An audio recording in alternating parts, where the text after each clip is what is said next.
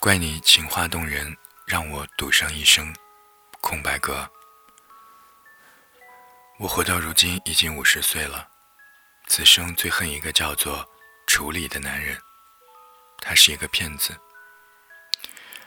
自从处理和我认识，就不知道他说了多少谎话。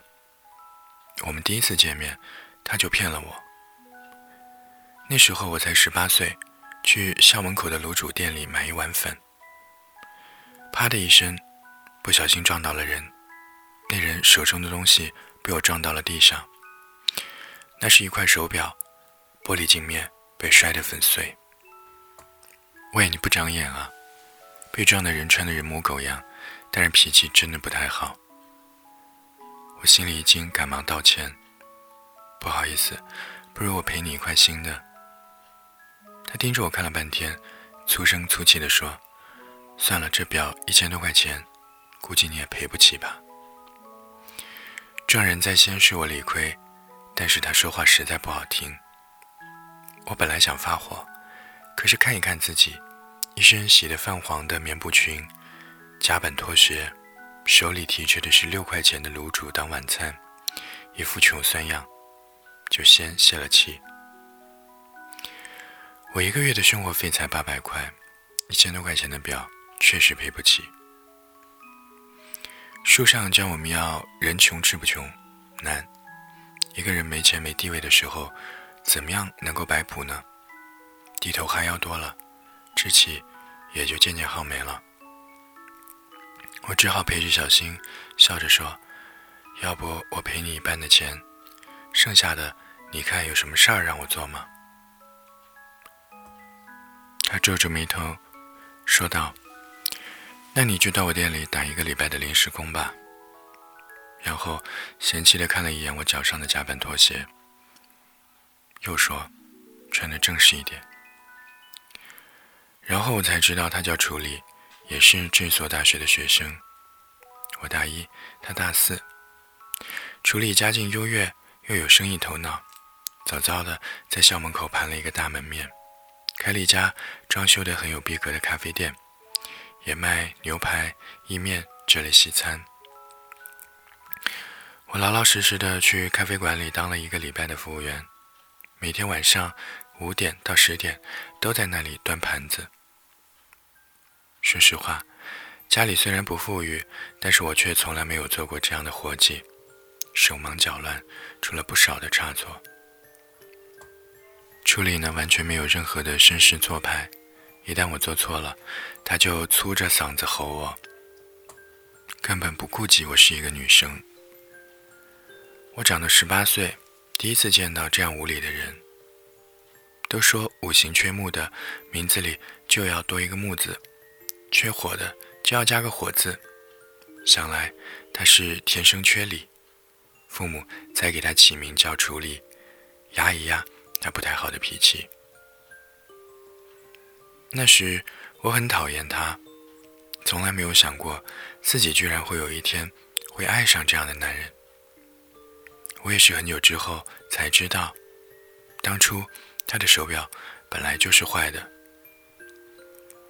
那一天呢，他在宿舍六楼的阳台上打电话，一只手甩着手表玩，不小心甩脱了手，从楼上掉了下去。他捡起摔烂的手表，心情很是不好，准备吃碗卤煮消消气，顺便把烂手表扔到店里的垃圾桶里。被我撞了一下，他心情更差了，于是就呛了我几句。谁知道呢？我这么老实，乖乖的被他训了一番，还要主动进行赔偿。真是没见过你这么蠢的人，用脚趾头想想都知道。手表怎么可能被你撞一下就摔成那样呢？很多年后提起这件事儿，楚理得意洋洋地嘲笑我：“看，他脸皮这样厚，骗了我，不引以为耻，却反以为荣。”赔了处理六百块钱，我又给他打了一个礼拜工，终于两清了。我大一，他大四，以后也不会再有什么交集。想到再也不用看处理那张臭脸，我就高兴得很。可是处理却把我扣在店里，阴沉着脸命令：“之前那个店员辞职了，咖啡店里缺人，你再顶一个礼拜。”我我没时间啊，为什么没有时间？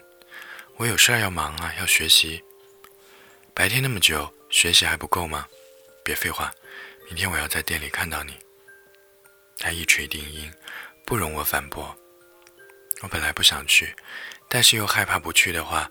他会来找我麻烦，对他，我的心里是有点发怵的。想着多一事儿不如少一事儿，再忍他一个礼拜又何妨？就很怂的继续在咖啡店里当服务员。一个礼拜又一个礼拜，我成了咖啡店里的长期工。助理虽然凶，但是给钱也很爽快。我除了家里给的八百块生活费。每个月呢，也能从咖啡店里挣两千块钱，大棒加软妹币，让我乖乖的在咖啡店坚持到了毕业。毕业以后，我去了处理新开的公司上班。从某种程度上，我要感谢处理，因为多出来的钱，我可以买喜欢的裙子和稍微高档一点的化妆品，还报了周末班去学一直很感兴趣的画画。钱是个好东西，它能够撑起人的底气。我再也不是小镇姑娘出来大城市的那种惶恐和自卑的感觉了。再加上天天在咖啡店里和别人打交道，锻炼出了口才和眼界，从最开始的内向和寡言，变得沉稳和干练。楚理是个很聪明的人，他刚上大学就看准校门口的商机。再加上他得到了内部的消息，知道这里会是市里重点建设对象，要成为这片区域新的商业中心。计划中的地铁口也会设在附近，所以先是问家里要钱，盘了店铺，开了一间咖啡店。从咖啡馆里赚了钱，又买了几个商铺租出去，搞到启动资金以后，又创业开了一个公司。小爷除了当初那笔启动资金，后来就没有向家里要过钱。他很得瑟地跟我炫耀。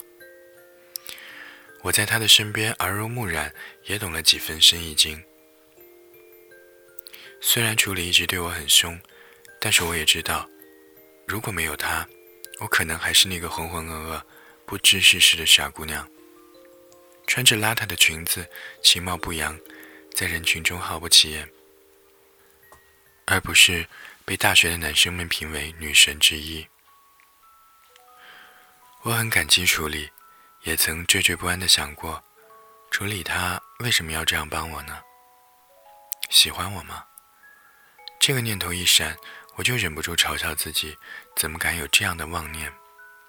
处理是高高在上的老板，他怎么会对我有所企图呢？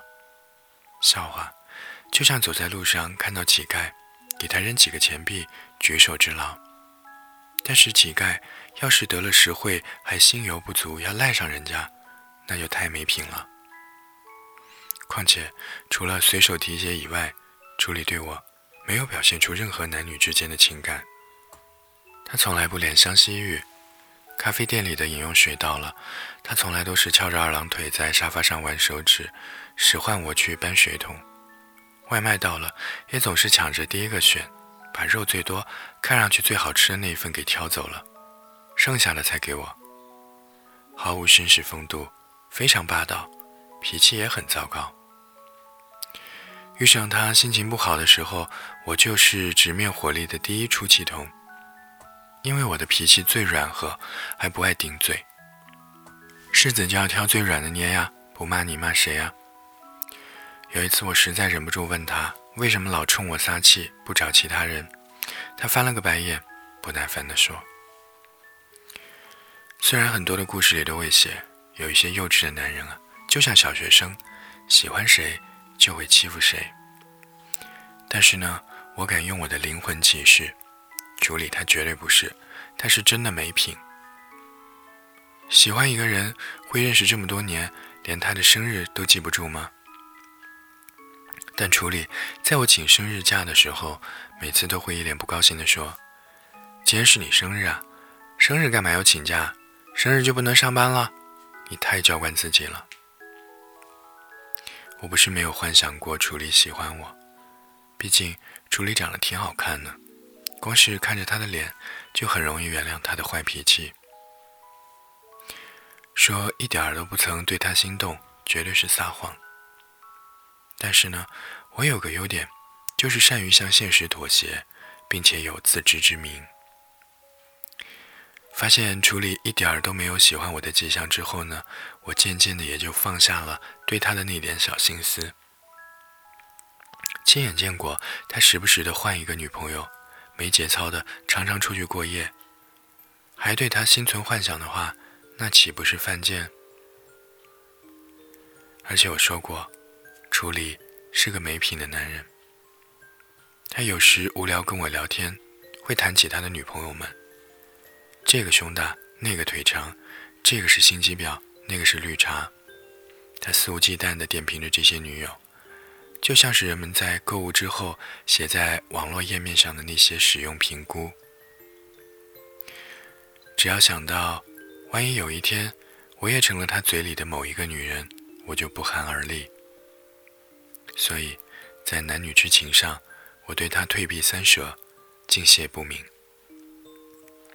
谁知道，在我大学毕业两三年之后，我二十五岁，处理二十八岁那一年，他突然跟我说：“喂，明天去我家。”我愣一下：“去你家干嘛？”“去我家见我父母。”“啊？”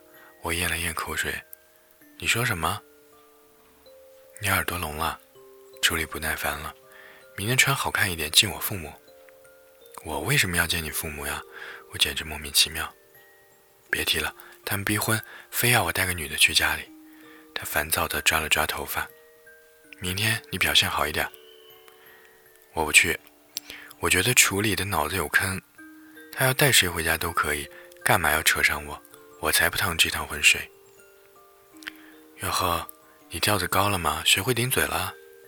你可以雇个人去啊，我帮你在网上发布广告吧。我硬着头皮。不去看他似笑非笑的脸。今天小爷还偏偏跟你对上了，明天你必须去。凭什么？凭我是你老板。你看，楚理就是这么不讲理，也不按照常理出牌。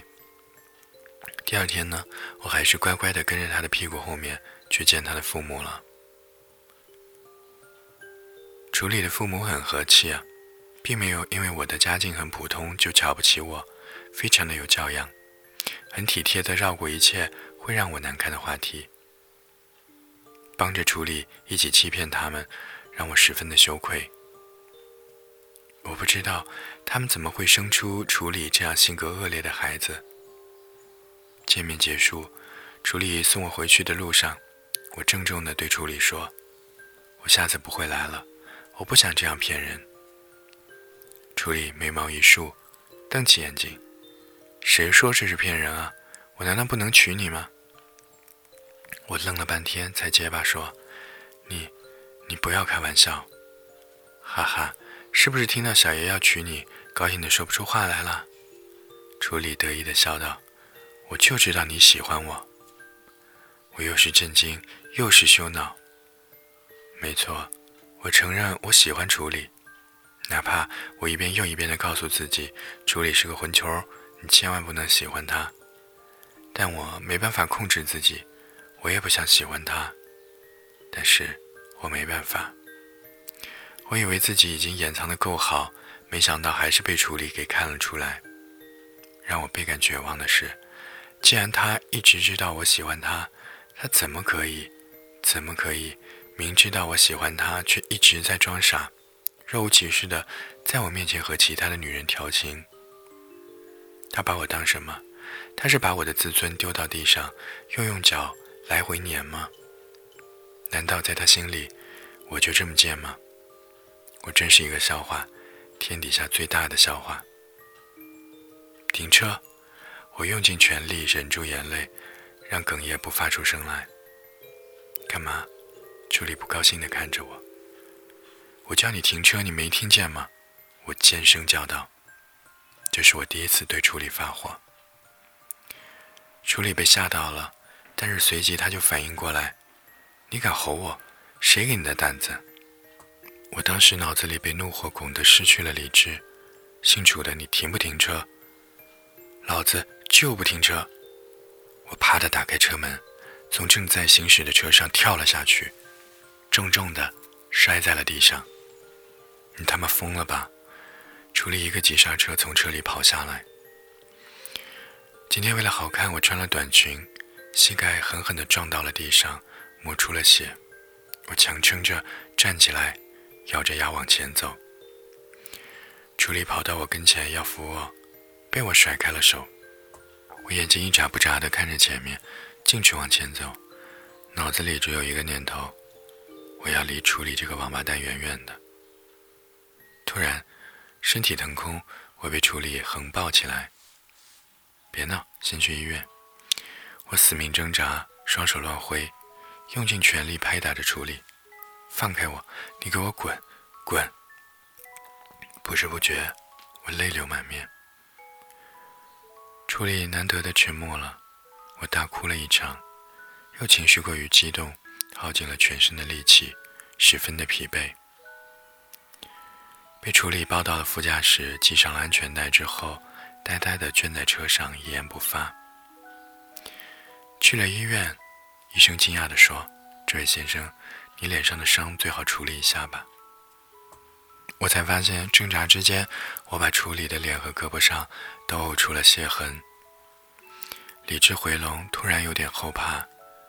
处理不是个好性子的人，被我搞得这样狼狈，一定会秋后算账的。处理太了解我了，他一看我眼中的瑟缩，立刻就嗤了一声。现在知道怕了，打我的时候不是很牛逼吗？让我滚的时候不是很屌吗？跳下车的时候不是胆子很大吗？他越说，他的声音越大，语气越冷。我蜷在医院的椅子上，不敢看他。他狠狠地在我膝盖上的伤口摁了一把，痛得我惊叫出声。听着，下次再敢耍性子，从车上往下跳，看我不好好的收拾你！我被他凶了一顿。又因为今天受到的刺激太大，心里分外的委屈，扭着头不说话，眼泪一直往下掉。只模模糊糊听楚理叹了一口气，一只手在我的头上轻抚了一下，我便哭着哭着睡着了。这件事以后呢，我下定决心要离开楚理。楚理看着我递上来的辞呈，铁青着脸问：“你想闹到什么时候？”我不明白，什么叫我要闹到什么时候？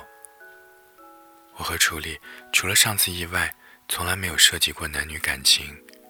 我只是他一个用得顺手的员工而已。员工要辞职吗？这不是很常见的事儿吗？我没有闹。我想为了避免大家尴尬，我还是辞职比较好吧。我不尴尬，但我尴尬。我不想在这里继续待下去了。你敢？我沉默地把辞呈往他面前推了一推。我想，其实离开处理也挺好。我总不能老是赖在他的身边，这样我永远没机会喜欢别的男孩了。远离他，我才能斩断那些对他又可爱又可笑又可怜的喜欢。我还是走了，哪怕之后的那些日子总是夜里辗转难眠。但是我告诉自己，一切都会过去。那个叫处理的家伙，总有一天会完完全全的从我的生命当中抹去，再没有痕迹。我有了新的工作、新的生活，还有新认识的、追求我的男人。那是一个和处理完全不同的男人，彬彬有礼，非常的绅士。第一次约会呢，就约在一家法式餐厅。他很体贴的帮我抽出了凳子，请我坐下。看出了我对法式菜的陌生，他就笑着跟我介绍一些简单的基础的法国菜，并且亲手为我切好鹅肝，没让我感到丝毫窘迫。如果是处理的话，恐怕只会撇着嘴笑话我，怎么这么蠢？连吃饭都不会。可是，我不知道处理是怎么找到我新的地址的。更恶劣的是，他给那位男士打了个电话，说：“你最好放弃，她是我的女人，我手上有我和她的床照。如果你敢娶她，我就把她的床照发出来。”世上怎么有你这样无耻的男人？那位男士无法想象，竟然有这样下作的手段，不顾女人的声誉，这样来威胁别人。但是，那个男人确实不敢娶一个和前男友的床照随时都会曝光的女人。当我听到她委婉地说出了事情的经过，感觉非常丢脸。她向我道歉，我苦笑着说不必，因为是我不对。然后我和楚理再次见了面。你怎么敢这样污蔑我？我跟你连手都没有牵过。我不明白，为什么他会拿这样的声誉、这样的事儿来开我的玩笑。他果然从来都没有尊重过我。不然呢？他沉着脸逼近我。不然看着你对其他男人投怀送抱吗？你胆子真的是越来越大了。你凭什么要这样干涉我的人生啊？朱莉，我不是你的玩具。不管你是玩具也好，其他也好，但是你必须是我的。你要不爱我，你为什么不放过我？我爱你啊！谁说我不爱你？我爱你，我费这么大功夫找到你的新地址，找到你的新男友。他咬牙切齿的在“新男友”三个字上加重了重音。你爱我？我仿佛听到了天底下最好笑的笑话。你爱我，为什么我从来都感觉不到？你爱我，为什么找其他的女人？为什么和其他人上床？你爱我，那我问你，我的生日是几月几号？处理语塞。你说啊，我生日几月几号？我，我以后一定会记得。楚大公子，楚大少爷，你心血来潮，突然要跟我玩什么感情游戏？可以，求求你，玩够的话，就早点放了我，行吗？求你。我觉得这一阵子我流的眼泪比之前几年都要多。你别这样，楚理迟疑的伸出手来，笨拙的给我擦眼泪。我以前不对，你原谅我，我我不知道自己喜欢你。他抱住我，轻轻地在我的额头上吻了一下。我不懂，你知道我一向又自私又脾气坏，但对于我来说，你一直都是不一样的。楚理一直都还记得自己第一次见到的这个女生，穿着泛黄的白裙，一双夹板拖鞋，大眼睛受惊似的看着他，像一只无辜的小兽。他忍不住恶劣了一把，明知道他应该没什么钱，却偏偏让他赔不是他摔坏的手表。谁知道他那么傻，那么听话，竟然乖乖的照办了。他就总是使唤他，欺负他，看着他一副委屈的小模样，就觉得好玩。他没觉得这是喜欢，就像是买了只宠物放在身边，时不时逗一逗。挺好玩的，所以他什么都没有避着他，他最恶劣的一面，他都丝毫不掩饰的表现在他的面前。可没想到，即使这样，他还喜欢他。他察觉到这一点时特别得意，高兴了好几天。于是遇上父母再一次催婚，也就顺水推舟的把他带去见爸妈了。他以为一切尽在掌握中，他会很高兴。谁知道这女孩会发那么大的火？我是个笨蛋，你教我好不好？我不会爱人，你教我吧。楚理抱着我恳求道：“我的脑袋里一片混乱，我不知道应该怎么办才好。理智告诉我要离开他，不要相信他，而身体却乖乖的向他靠近。我只爱过你，我会一辈子对你好的。”楚离捧着我的脸，格外的认真。你嫁给我吧，好不好？也许这情话太温柔，也许是我昏了头。鬼使神差的，我居然点了头。我就知道，我就知道你舍不得我，哈哈。看到我点头之后，楚理又故态复萌，得意大笑，因为你爱我啊。他得意洋洋的，像吃了一个糖果的小孩儿我就讨厌他那股得瑟劲，忍不住狠狠的打了他一下。看他皱起眉头，像是要发脾气，我又条件反射的怂了，揉了揉他刚才被我打过的地方。他扑哧一声笑了，就你这小怂胆子，还想逃出我的手掌心？我气呼呼的瞪着他不说话，他冷不丁又亲了我一口，小怂货。婚后处理对我真的不错，虽然还是脾气大、性格烂，但是就像他说的那样，他一直努力在对我好，虽然笨拙的要死，但还是在宠我。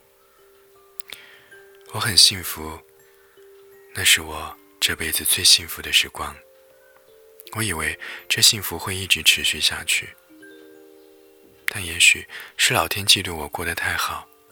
处理四十五岁时，被查出肝部有肿瘤，恶性，晚期。当医生告诉我的时候，犹如晴天霹雳，我几乎要晕厥过去。处理抱住我，他的眼里不停的流眼泪。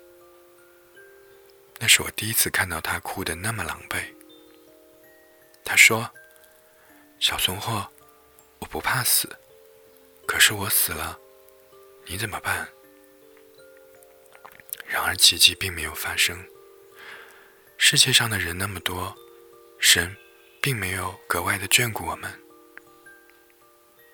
楚理撑了三年之后，还是走了。他走之后。我总是在想，要是当年我不遇见他，该多好呀！我就不会那么深刻的爱一个人，又那么深刻的去恨一个人。朱莉，你说过要爱我一辈子，你又骗我，扔下我走了。这一次，我再也不原谅你了。